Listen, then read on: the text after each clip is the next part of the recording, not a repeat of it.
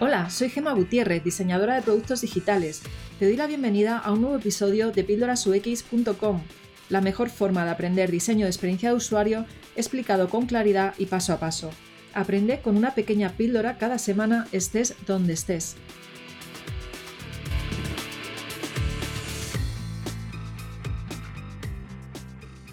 En el episodio de hoy te voy a hablar sobre cómo aplicar metodologías Agile al UX y para ello pues te voy a hablar de qué es el Lean UX. La idea eh, de este episodio surgió hace precisamente unas semanas porque me escribió Rubén Vázquez, que es el responsable de la comunidad Code App que lidera en Trujillo, Perú, para ver si yo podía dar una charla eh, sobre emprendimiento y UX, ¿no? Y, claro, cuando intentamos juntar estas dos palabras, pueden surgir eh, ciertas, ciertos conflictos ¿no? de, realmente cómo puedo aplicar el diseño de experiencia de usuario cuando hablamos de metodologías ágiles como es el Lean. El Lean, como sabrás, está muy orientado a las startups, al emprendimiento y esa metodología que se lleva ya usando varios años, pues eh, realmente no siempre se ha sabido aplicar al diseño de experiencia de usuario. Entonces, para, comenzar eh, a, pensar cómo podría dar esta charla, ¿no? Eh, al final de esta charla ha salido también este episodio. Entonces, cuando empecé a pensar cómo podría yo hablar y mezclar ambos, ambos temas, ¿no? Recuerdo un libro que es muy conocido ya desde hace varios años, eh, se llama Lean UX, cómo aplicar los principios Lean a la mejora de la experiencia de usuario y este libro pues explica cómo nuestro trabajo como UX designers se puede aplicar precisamente en este ámbito del emprendimiento ¿no? y de qué manera podemos a través de la facilitación y el diseño ayudar a validar esa hipótesis de negocio en las primeras fases cuando todavía no se ha lanzado ni siquiera ese producto o servicio digital. Lo primero que te quiero contar es que no voy a explicar aquí toda la información, ya que la bueno, parte de esta información eh, que he estado preparando la daré este jueves 18 de febrero del 2021. Por lo tanto, si estás escuchando este podcast y ya mm, ha, pues ya ha pasado esta fecha, no te preocupes porque intentaré subirlo a, mi canal de YouTube eh, si, si Rubén me deja, ¿no? Y bueno, pues eh, para ello te recomiendo que vayas ya si quieres a YouTube, te suscribas a Píldoras UX para, para que te llegue un mensajito cuando, cuando estén subidos los vídeos, que prácticamente cada semana pues subo un vídeo ya sea del podcast o de cualquier otra charla que, que pueda estar dando, ¿no? Así que bueno, vamos a centrarnos un poquito para que aprendas, si no has escuchado antes, qué es esta metodología Lean UX, pues vamos a centrarnos un poquito en cuáles son los tres pilares de esta metodología, ¿no? Porque yo en la charla hablaré más bien de cómo aplicar eh, cómo, aplicarlo, cómo validar la hipótesis, ¿no?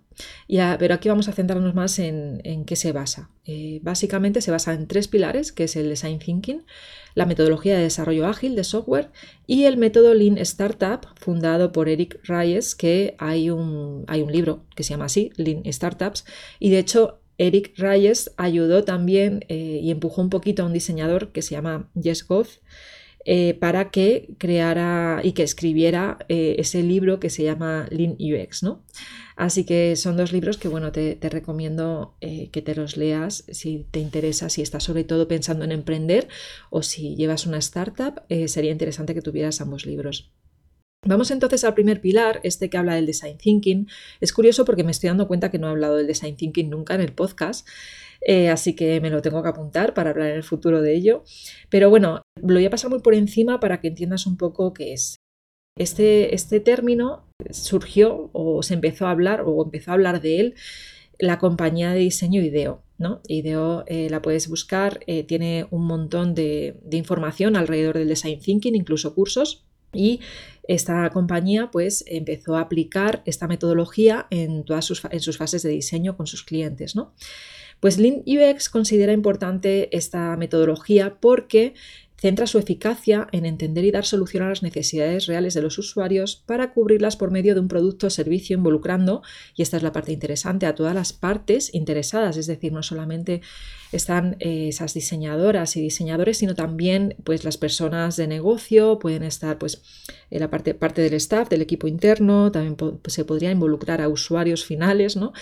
Y, bueno, esta, pues esta metodología, eh, la parte buena que se utiliza muchísimo en diseño estratégico es que nos ayuda a afrontar los problemas pues, de una manera diferente. ¿vale? Lo que hacemos es que en vez de, eh, imagínate, reunirnos ¿no? para escoger una solución que creamos que es la mejor entre, entre varias, que ahí lo que estamos centrándonos es en un pensamiento muy convergente, muy, muy orientado a una sola solución, lo que hacemos eh, a través de distintas dinámicas y actividades en grupo donde generalmente nosotras facilitamos, es decir, moderamos un grupo de, personas ¿vale? para, hacer eh, estos workshops de design thinking y eh, básicamente a través de distintas actividades lo que conseguimos es explorar alternativas y, o soluciones que no, no, habríamos imaginado antes, ¿vale? Porque aquí se aplica, pues, a través de esas distintas actividades se va aplicando el pensamiento divergente y luego el pensamiento convergente, ¿no? Bueno, no quiero tampoco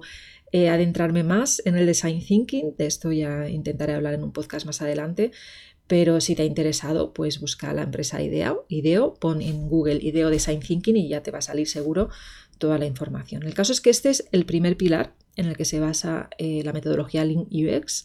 Y el segundo pilar eh, pues son las metodologías de desarrollo ágil de software, eh, que si ya trabajas en tecnología sabrás que en los equipos de desarrollo pues se, llevan utilizando años. ¿no? Hablo de metodologías como Scrum, en general pues cualquier metodología Agile. ¿no?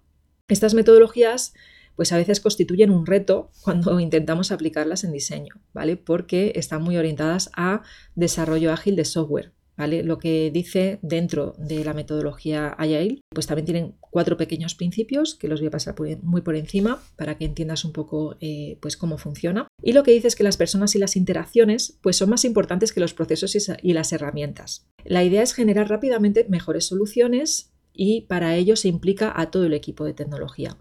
El intercambio de ideas deberá ser libre y frecuente entre las personas que trabajan en esa solución y debe haber una conversación fluida pues, entre colegas para primar por encima de las restricciones que, pueda haber las, que puedan surgir de usar herramientas, pues para primar o sea, que funcione toda la parte de procesos o la producción. ¿Qué quiere decir esto básicamente? Pues que ya no se hacen esos documentos funcionales que se hacían antigua hace miles de años, yo lo he vivido, ¿eh?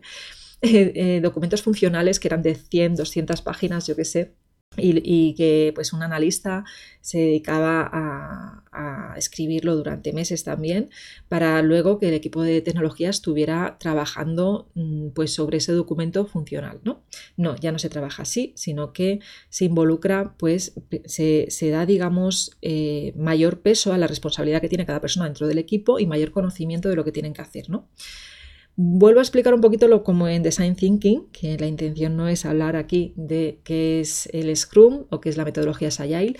De hecho, mm, ahora que lo recuerdo, yo ya tengo un episodio hablando de esto. Si tienes interés en saber un poquito más sobre metodologías Agile, eh, pues deberías de escuchar eh, precisamente el episodio en el que hablo con Javier Martín de Agar, que es el episodio 21. Puedes poner píldorasux, mm, píldorasux.com barra 21 y directamente entras a ese podcast. Y ahí pues Javier nos habla de, qué es la cultura Agile dentro de las empresas. ¿no? yo estuve trabajando, la primera vez que trabajé en Scrum fue con él y ahí pues explica un poquito más. Entonces, volviendo a esos principios básicos del desarrollo ágil de software, también nos hablan de que el software funcional es más importante que la documentación exhaustiva. Volvemos otra vez al tema que te comentaba antes, de eh, pues ya no son grandes documentos, sino pequeñas historias de usuario, ¿no? donde eh, pues hay que entender, eh, el conocimiento se transmite también explicándolo entre las personas del equipo y, una figura específica que hay de Product Owner. Luego, eh, otro principio, la colaboración con los clientes es más importante que la negociación de contratos con ellos. Si nuestro equipo colabora con los clientes, podremos crear un entendimiento común sobre el problema y las posibles soluciones. ¿vale?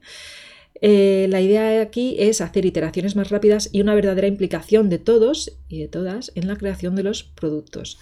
¿Qué quiere decir esto? Pues básicamente que, eh, como sabes, la metodología ya el desarrollo de software, la idea es que cada dos o tres semanas pues se vaya lanzando algo que funcione y que pueda ver ya pues, las personas que nos han contratado para ello, ¿no? Así que vamos de alguna forma involucrando también a esos stakeholders ¿no? que están ahí arriba. Y ya finalmente el último principio del desarrollo ágil de software es la respuesta a los cambios es más importante que la planificación. ¿Vale? Y aquí sí que ya introducimos un poquito el Linux que da por hecho que los diseñadores del producto inicial no darán con la solución a la primera, ¿vale? Por lo que el objetivo consiste en averiguar qué han hecho mal lo antes posible, hacer como pequeños experimentos, ¿no? De lanzamientos. Una vez descubramos lo que funciona y lo que no, pues entonces ya se ajusta esa propuesta de valor y se vuelve a probar. Y el tercer pilar del método Lean UX está fundado eh, o está sobre el método Lean Startup, que como te decía lo creó Eric Ries, y utiliza un ciclo de feedback denominado crear, medir, aprender, que minimiza supuestamente el riesgo de los proyectos y que consigue que el equipo pueda desarrollar ese MVP, que es un mínimo producto viable, y aprender de él en muy poquito tiempo. Con este método, los equipos eh, consiguen desarrollar lo antes posible los denominados productos mínimos viables para comenzar cuanto antes el proceso de aprendizaje, entonces aquí lo que dice Eric es, Lean Startup aboga desde el principio por la creación de prototipos rápidos para comprobar por un lado que las suposiciones que hemos hecho sobre el mercado son correctas y por otro para conseguir feedback de los clientes y así poder mejorar el software o el producto o servicio digital mucho más rápido que las prácticas tradicionales de ingeniería. ¿vale? Entonces eh, fíjate que de hecho esto también es un cambio de, de mentalidad y de filosofía, ¿no? porque aquí lo que nos dice Lean UX ¿vale? Es, eh, bueno, igual te estoy liando entre Lean UX y Lean Startup, están totalmente relacionadas, ¿vale? De hecho, Lean Startup, ese, es el tercer pilar de Lean UX, ¿vale? Pues eh, Lean UX lo que dice es que cada diseño es una solución propuesta para el negocio, ¿vale? Y eh, está basada en esa hipótesis inicial que está fundada sobre cómo solucionamos un problema. Y nuestro objetivo consiste en validar esa solución lo más eficientemente posible utilizando pues el feedback final de los clientes. Este es el proceso que se explica en este libro y básicamente lo que intenta es construir como un producto lo más pequeño posible. Yo lo llamo ya eh, mini MVP porque eh, la idea es que no haya nada de código, sino que intentemos lanzar eh, imagínate una landing page, una página que es una página de ventas, ¿vale? La diferencia con una página web es que vendes un único producto, no hay un menú principal en la cabecera superior y, no hay ningún tipo de punto de fuga del usuario. Es decir, tiene que quedarse ahí para leer la información sobre ese producto o navegar a otro sitio, pero, pero cerrando el navegador, ¿vale? O yendo con el botón atrás. Vamos, quiero decir que la landing page es eh, distinta a lo que es una, una página web, ¿vale? Entonces, un ejemplo de un pequeño, un mini MVP es lanzar una landing page para validar la hipótesis de que nuestro cliente final pues, necesita algo en concreto, ¿no? Y dependiendo de la cantidad de leads que captures, imagínate que eh, pues ahí lo que pides es el, email, si está, si está, esa persona interesada, ¿vale? Pues mm, dependiendo del número de leads que captures, pues puedes en un, en un periodo de tiempo, evidentemente, puedes considerar pues que es adecuado o no. Esta es una, de las formas que se puede hacer para validar una hipótesis eh, cuando estás en esa fase muy, muy, muy inicial de emprendimiento, ¿vale? Y otra forma es la de la técnica del mago de Oz, que lo que haces es hacer crear a, a tus clientes finales pues que eso sí que está funcionando, pero realmente lo estás manejando tú. Bueno, te explico un poquito más en detalle con ejemplos en esta charla, que si te interesa puedes ir a buscarlo a YouTube o también eh, eh, puedes buscarme en Instagram por píldoras UX porque también voy a explicar algo ahí en Instagram, ¿vale? Así que si te has quedado con más interés de ver las referencias de lo que estoy contando, pues recuerda que a través de píldorasux.com barra 55 puedes encontrar todas las referencias de la empresa IDEO que te digo, de los libros que te comento y eh, pues, pues bueno, puedes encontrarme también en, en Instagram como píldoras bajo UX, ¿vale? Y ahí también me puedes poner cualquier comentario. Sé que ha sido muy cortito este episodio, pero eh, lo bueno es que se va a venir acompañado de una mini charla sobre el tema eh, pues en mi canal de YouTube. Así que ahí te espero y espero que si estás, que tengas la oportunidad, como yo la he tenido, de trabajar eh, con startups, porque la verdad es que aprendes muchísimo y, es uno de los trabajos más interesantes en los que he podido involucrarme, la verdad. Así que mm, si tienes esa oportunidad, hazlo y si ya estás en ello, enhorabuena porque yo creo que sacar productos y servicios nuevos que ayuden a las personas eh, muchas veces con la agilidad que te da trabajar en un equipo pequeño de gente, es muy, es muy interesante, la verdad. Y, te hace crecer muchísimo como profesional. Así que bueno, pues nada, gracias por escucharme, espero que te haya gustado y, nos vemos también en YouTube y en Instagram. Hasta luego y pasa buena semana. ¿Deseas ser UX Designer? Si es así, te recomiendo descargar también mi guía Quiero ser UX, donde encontrarás muchos recursos de libros, cursos y consejos para aprender mi profesión. Muchas gracias por escucharme y hasta la semana que viene.